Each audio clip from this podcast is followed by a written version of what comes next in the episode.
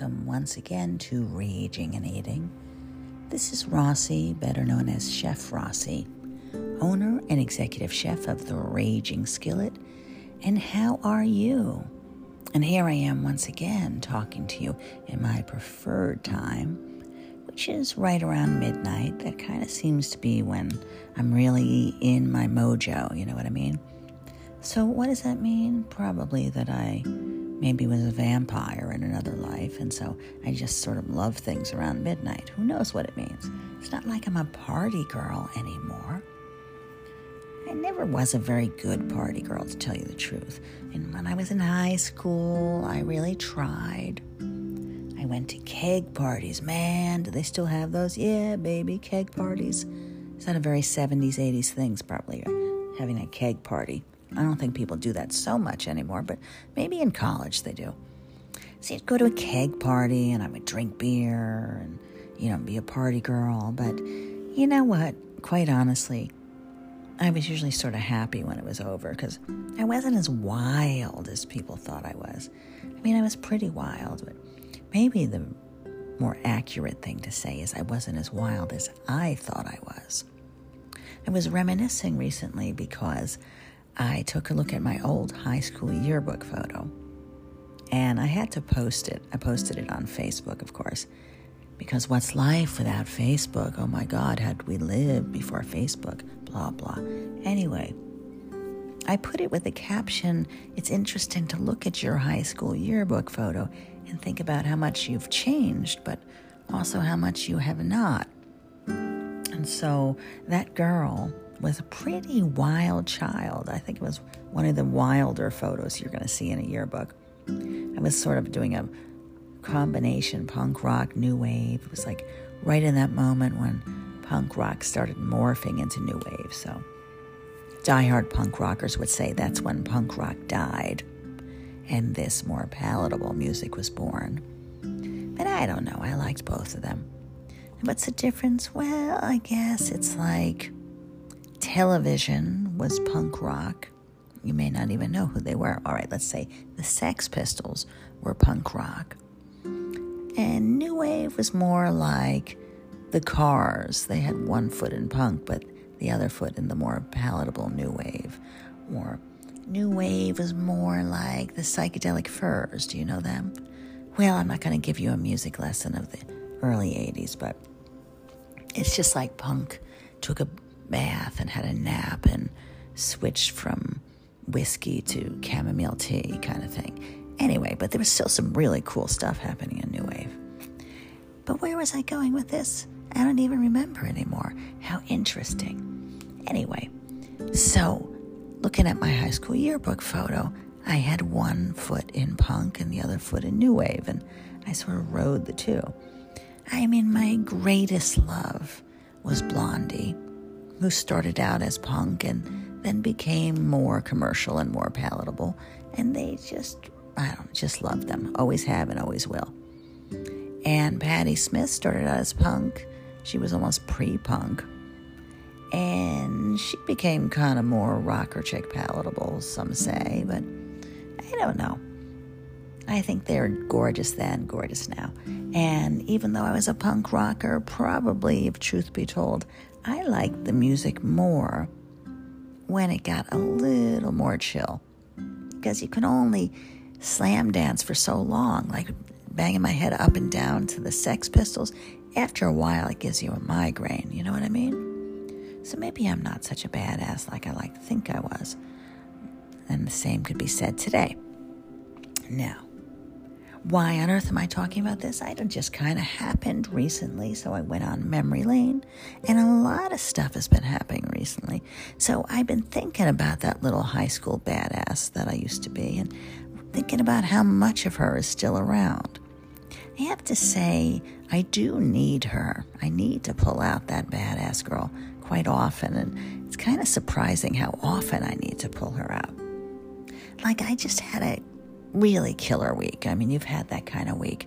But I mean, I catered back to back weddings. I mean, imagine catering one wedding. That's hard enough, right? But then imagine catering two difficult weddings back to back, and that's hard enough. But then imagine doing that and also doing a large tasting for a bunch of couples back to back. That's hard enough. But imagine doing all of that and having your dishwasher conk out and having your sous chef have to wash dishes. It's just on and on and on. It's been kind of a crazy, difficult week. But what really got me through it was that badass girl who had one foot in punk rock and the other foot inching into new wave. And she was a total badass, or at least she thought was good enough for me. And so she propelled me through this week. And then the reward at the end, the light at the end of the tunnel, was knowing that I had cranked out some hardcore awesome food and knowing that my excellent, truly awesome, fabulous staff, you know, really came through. The great and powerful Sharmuffy, catering director of the gods, really came through in difficult situations, trust me. Like it was raining and the roof was leaking and the guests were downstairs and upstairs, you know, difficult. And Sluffy came through. She flew in, landed in the airport, took a shower, I think, and went to work. Crazy. And Ronathon came through, and Jeremiah came through, and Manuelita came through. I just gave him a nickname. Anyway, I don't need to go through every single person in the universe, but the point is, I had a great staff and they came through, and the food was awesome. There were some particular culinary highlights that I love to share with you because this is kind of a food show, you know, kind of, sort of, maybe. One of them was the brisket. I think I talked to you about it last podcast, but it really came out sublime. And this particular brisket, I had a little bit of fun with it. So I made a sauce out of barbecue sauce, you know, a deep, rich barbecue sauce. But then I added to it, I had fun because I wanted it extra wet. So I added like a two quarts of apple juice to it to make it wet, not so thick. An extra Worcestershire and some gluten free tamari to keep it gluten free because our bride was gluten free, and so am I and we did a nice rub. I rubbed the brisket manually to trim the extra fat, but left a nice layer on it. And I made a rub out of cumin and coriander and paprika and garlic powder and onion powder and Old Bay and chili powder and, cra- and cracked black pepper. Two different kinds. I did kind of a crushed black pepper and then I pureed it in the spice grinder, so a couple of different textures and we just rubbed the brisket all up in that. And then we put it in deep baking pans, but we had it on a rack because we wanted it to be you know, like a half inch off the bottom so it wouldn't be sitting in wet. And we poured into that some apple juice just to get a nice steam thing happening. And then we foiled over it, put in the oven at 325, kind of a low temperature. And I'm saying we put in the oven about oof, at least 50 pounds of brisket. Cooked it for an hour, hour and a half. Then we took it out and then we drowned it in that sauce I just told you about the barbecue, tamari, Worcestershire, more apple juice, everything gorgeous sauce. And put the foil over it. And that brisket cooked forever I think we wound up cooking. How many briskets did we have? We had five briskets, but they were huge. So we cut them in half and we had 10 sort of human sized briskets. Not like it's a person we're eating, but you know what I mean. I just saw Yellowjackets, so I have the eating people thing on my brain. You know, that was a little bit freaky. I don't know if you're at port in the in the show. I'm not going to tell you because it's a spoiler alert. But clearly, there's going to be some people eating thing happening in Yellowjackets, and I do recommend it. It's a great show. But I digress. Anyway, we pulled out our brisket. It was fully done. It took a very long time, though. It was like five and a half hours, and kind of wanted a little more five and a half to six hours. And then it took a couple hours to cool off. And we chilled it overnight. We took the brisket out of the wet and we poured all the wet in a big pot, put everything in the walk in. The next day, we took that sauce up, and it was very easy to take the fat off. It was just a thick, hard layer. Took it right off. Jeremiah did that for me. And then I reduced it And as I reduced it, I realized it wanted a little bit of sweet, so I gave it some molasses. And I realized it wanted a little bit of heat, so I gave it some Tabasco. And I gave it some celery salt and a little salt and pepper. And reduced it and reduced it, and it just came around gorgeous. And then when the brisket was ice cold, we sliced it, we put it in deep hotel pans. And off we went to the wedding. So we have our cold sliced brisket and we have all of this gorgeous sauce. And Manuelito heated it up by pouring all the sauce over the brisket, putting it in our proofing cabinet, which is a catering heating cabinet. We're basically cooking everything with camping fuel. We put a cover over the top and just let it sit in that sauce and steam and get even more and more and more awesome. By the time we served it, I'm saying you did not need teeth to eat this. It was so soft and so amazing, and just the sauce was it was took it like a sponge. Anyway, we had gorgeous salmon pastrami, Jewish bride, Jewish Ashkenazi bride, marrying a boy from Texas. So Texas barbecue brisket for him, pastrami crusted salmon for her. So we had this beautiful pastrami crusted salmon in a molasses glaze to kind of give it a little barbecuey edge too. And people liked it. Of course they liked it. But they went mental for the brisket. And at the end of the night, the mother of the bride, who really was looking kind of sexy, you know, it's a good thing if the mother of the bride looks sexy, that's a really good thing for the groom because he knows when his lady gets older, she's still going to be hot. You know, she was gorgeous. So is her mom. So good advertising, right? Anyway, she came up to me and she said, You know what? We got a whole lot of people here from Texas. And I got to say, I'm from Texas too. And I got to say, that's the best brisket I ever had in my life. And now I got to say, that's a compliment. When a lady from Texas says you made the best brisket she ever had in her life, you know that you're cooking some mighty fine brisket. That's quite a talent. So I got to thank that badass little girl, that one in high school who went to keg parties and probably shouldn't have drank so much beer because later on I learned that I was allergic to gluten. I never could figure out why when I had a beer I would puff up like I was nine months pregnant and then basically spend the rest of the night farting. I'm sorry. Excuse my language, but there you have it. You are allowed to say fart on public radio, I checked. Maybe not, you know, in a formal dinner, you might not say it, but, you know, clearly I'm a lowbrow kind of girl. Anyway, but he didn't realize there was a reason that I was not enjoying all that beer when I was in high school. Still, that badass little girl, she comes out to play and she gets me through some tough times.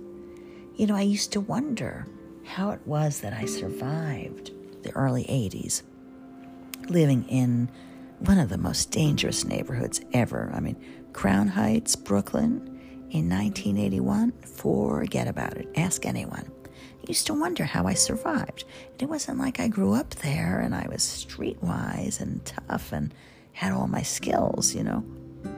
I got shipped over from the Jersey Shore, where, you know, come on, this was like vanilla land. Like the most dangerous thing that was going to happen to you was that, um, well, you might get drunk and go driving. That was pretty dangerous, and that happened a lot, unfortunately. But you weren't going to get mugged on the Jersey Shore. So I wasn't quite prepared to be dropped off in this super dangerous neighborhood. And I figured my way through it. I got through it, and it was that badass little girl who got me through it. I mean, what really propelled me was a combination of rage, fury, and chutzpah. And it's kind of interesting that all that rage helped me survive. It was really like gasoline. And then all these years later, without even thinking about it, I wound up naming my company The Raging Skillet and my book, The Raging Skillet, and the play adapted from my book, Raging Skillet. So there's a whole lot of rage still happening in my life, except now it's not fury like it used to be. Now it's raging as in rocking. You know, it should be raging and rocking skillet. If I ever need another name for a company, it's going to be the Raging Rocking Skillet, I think. But we'll see. I digress, par usual. So, the week went great, and I'm talking to you now, and I'm at the light of the other tunnel on the, the other side of all this Chazarayan and Mishigas. My beautiful friend Susie Starlight was always correcting me because I would always say Mishigash, and she would say, It's not Mishigash, it's Mishigas. There's not a shish on the end. But I don't care. I like saying Mishigash. And I love you, Susie Starlight, and I miss you. But it's Mishigash for me. You know, if you come back someday from heaven, then I'll say it the way you want it. And if I see you again, I'll say it the way you want it to. But we survived the Mishigash because the badass little girl pushed me through it. And we did some gorgeous killer brisket that the Texans loved. And then the side dishes were kind of fun too. So we had our beautiful vegetables, which are always a hit.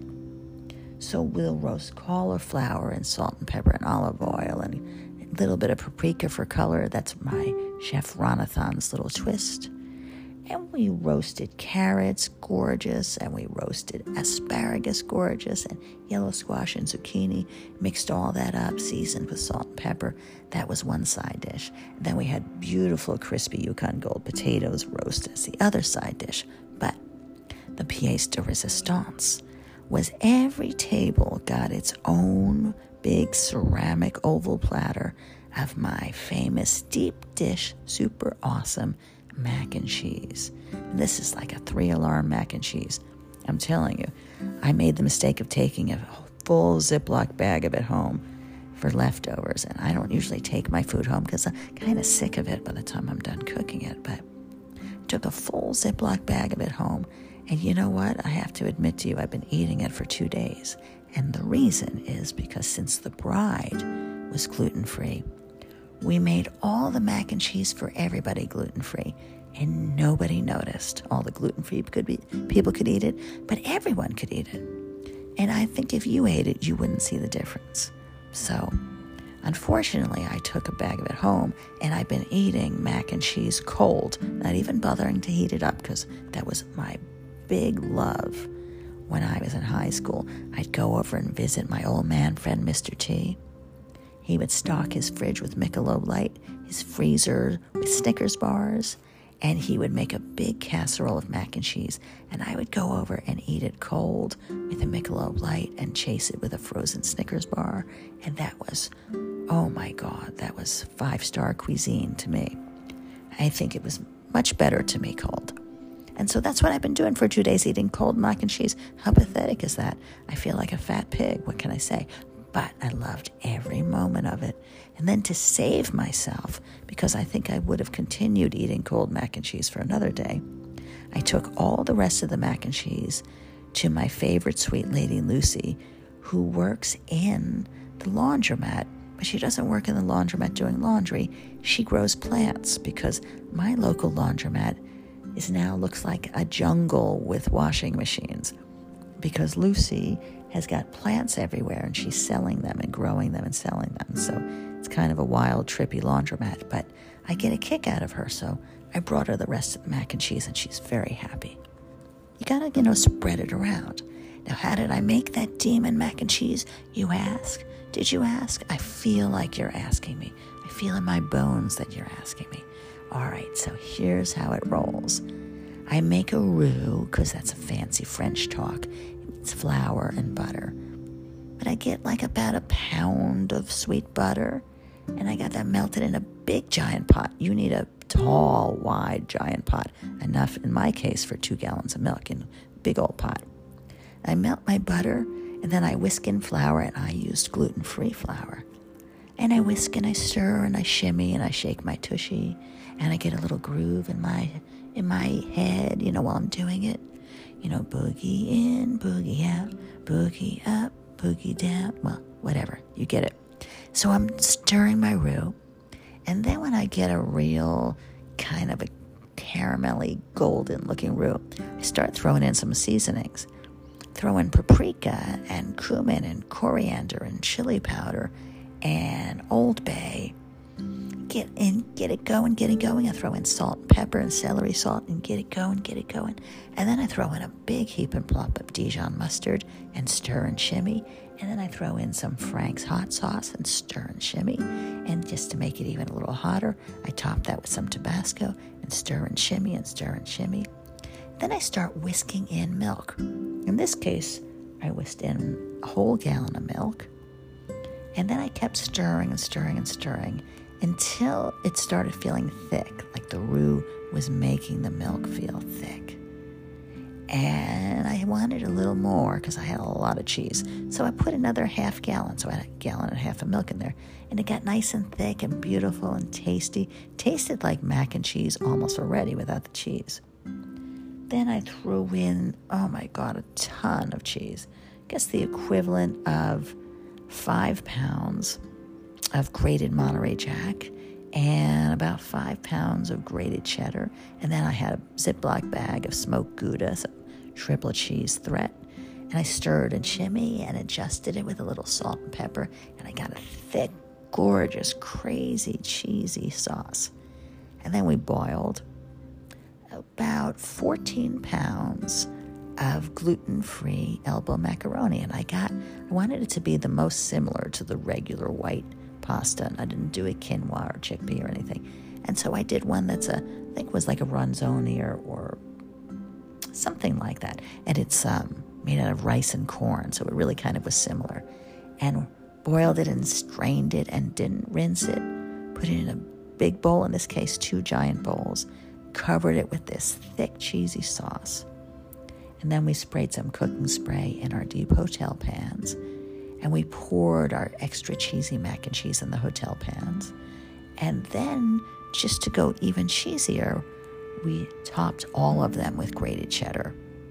Stuck it in the oven just so the cheese melted on top. Took it out of the oven, and that was it. Put it in, cooled it off. Saran wrapped it up and put it in the fridge. Brought it to the party warmed it up, and scooped it into the ceramic giant ramekins, and everyone got their very own extra cheesy gluten free mac and cheese. Now, there is nothing better in the universe for uh, a fun loving couple getting married than some deep dish mac and cheese and all day barbecued brisket. But I forgot to tell you one thing about the brisket, and I can't believe I forgot to tell you this in the last hour of cooking, took the brisket out, and I just wanted to give it my secret ingredient to make sure it had the right amount of sweet and the right bend to the sauce and the right amount of moisture. And so I opened up a big old bottle of Pepsi and I poured, hmm, let's say, a couple of glasses of Pepsi into each of those briskets. And in the very end, when I tasted the brisket, when it was fully cooked, I got that nice little back taste of Pepsi.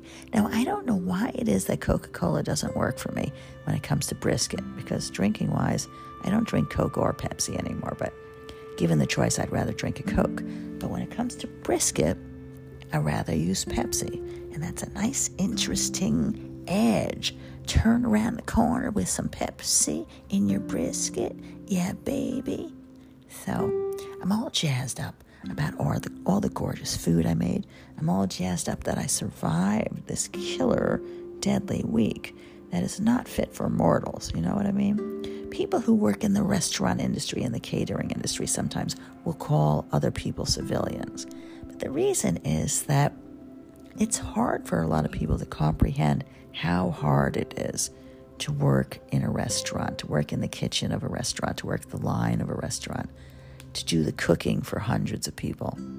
Now, if you're listening to me and you know what it's like to work in a restaurant, whether you're a waiter or a bartender or a chef, then you know what hard work is. And if you know what it's like to cook for hundreds of people or thousands of people, then you know what hard work is. So, you know, when I say I had a killer week, I'm not complaining.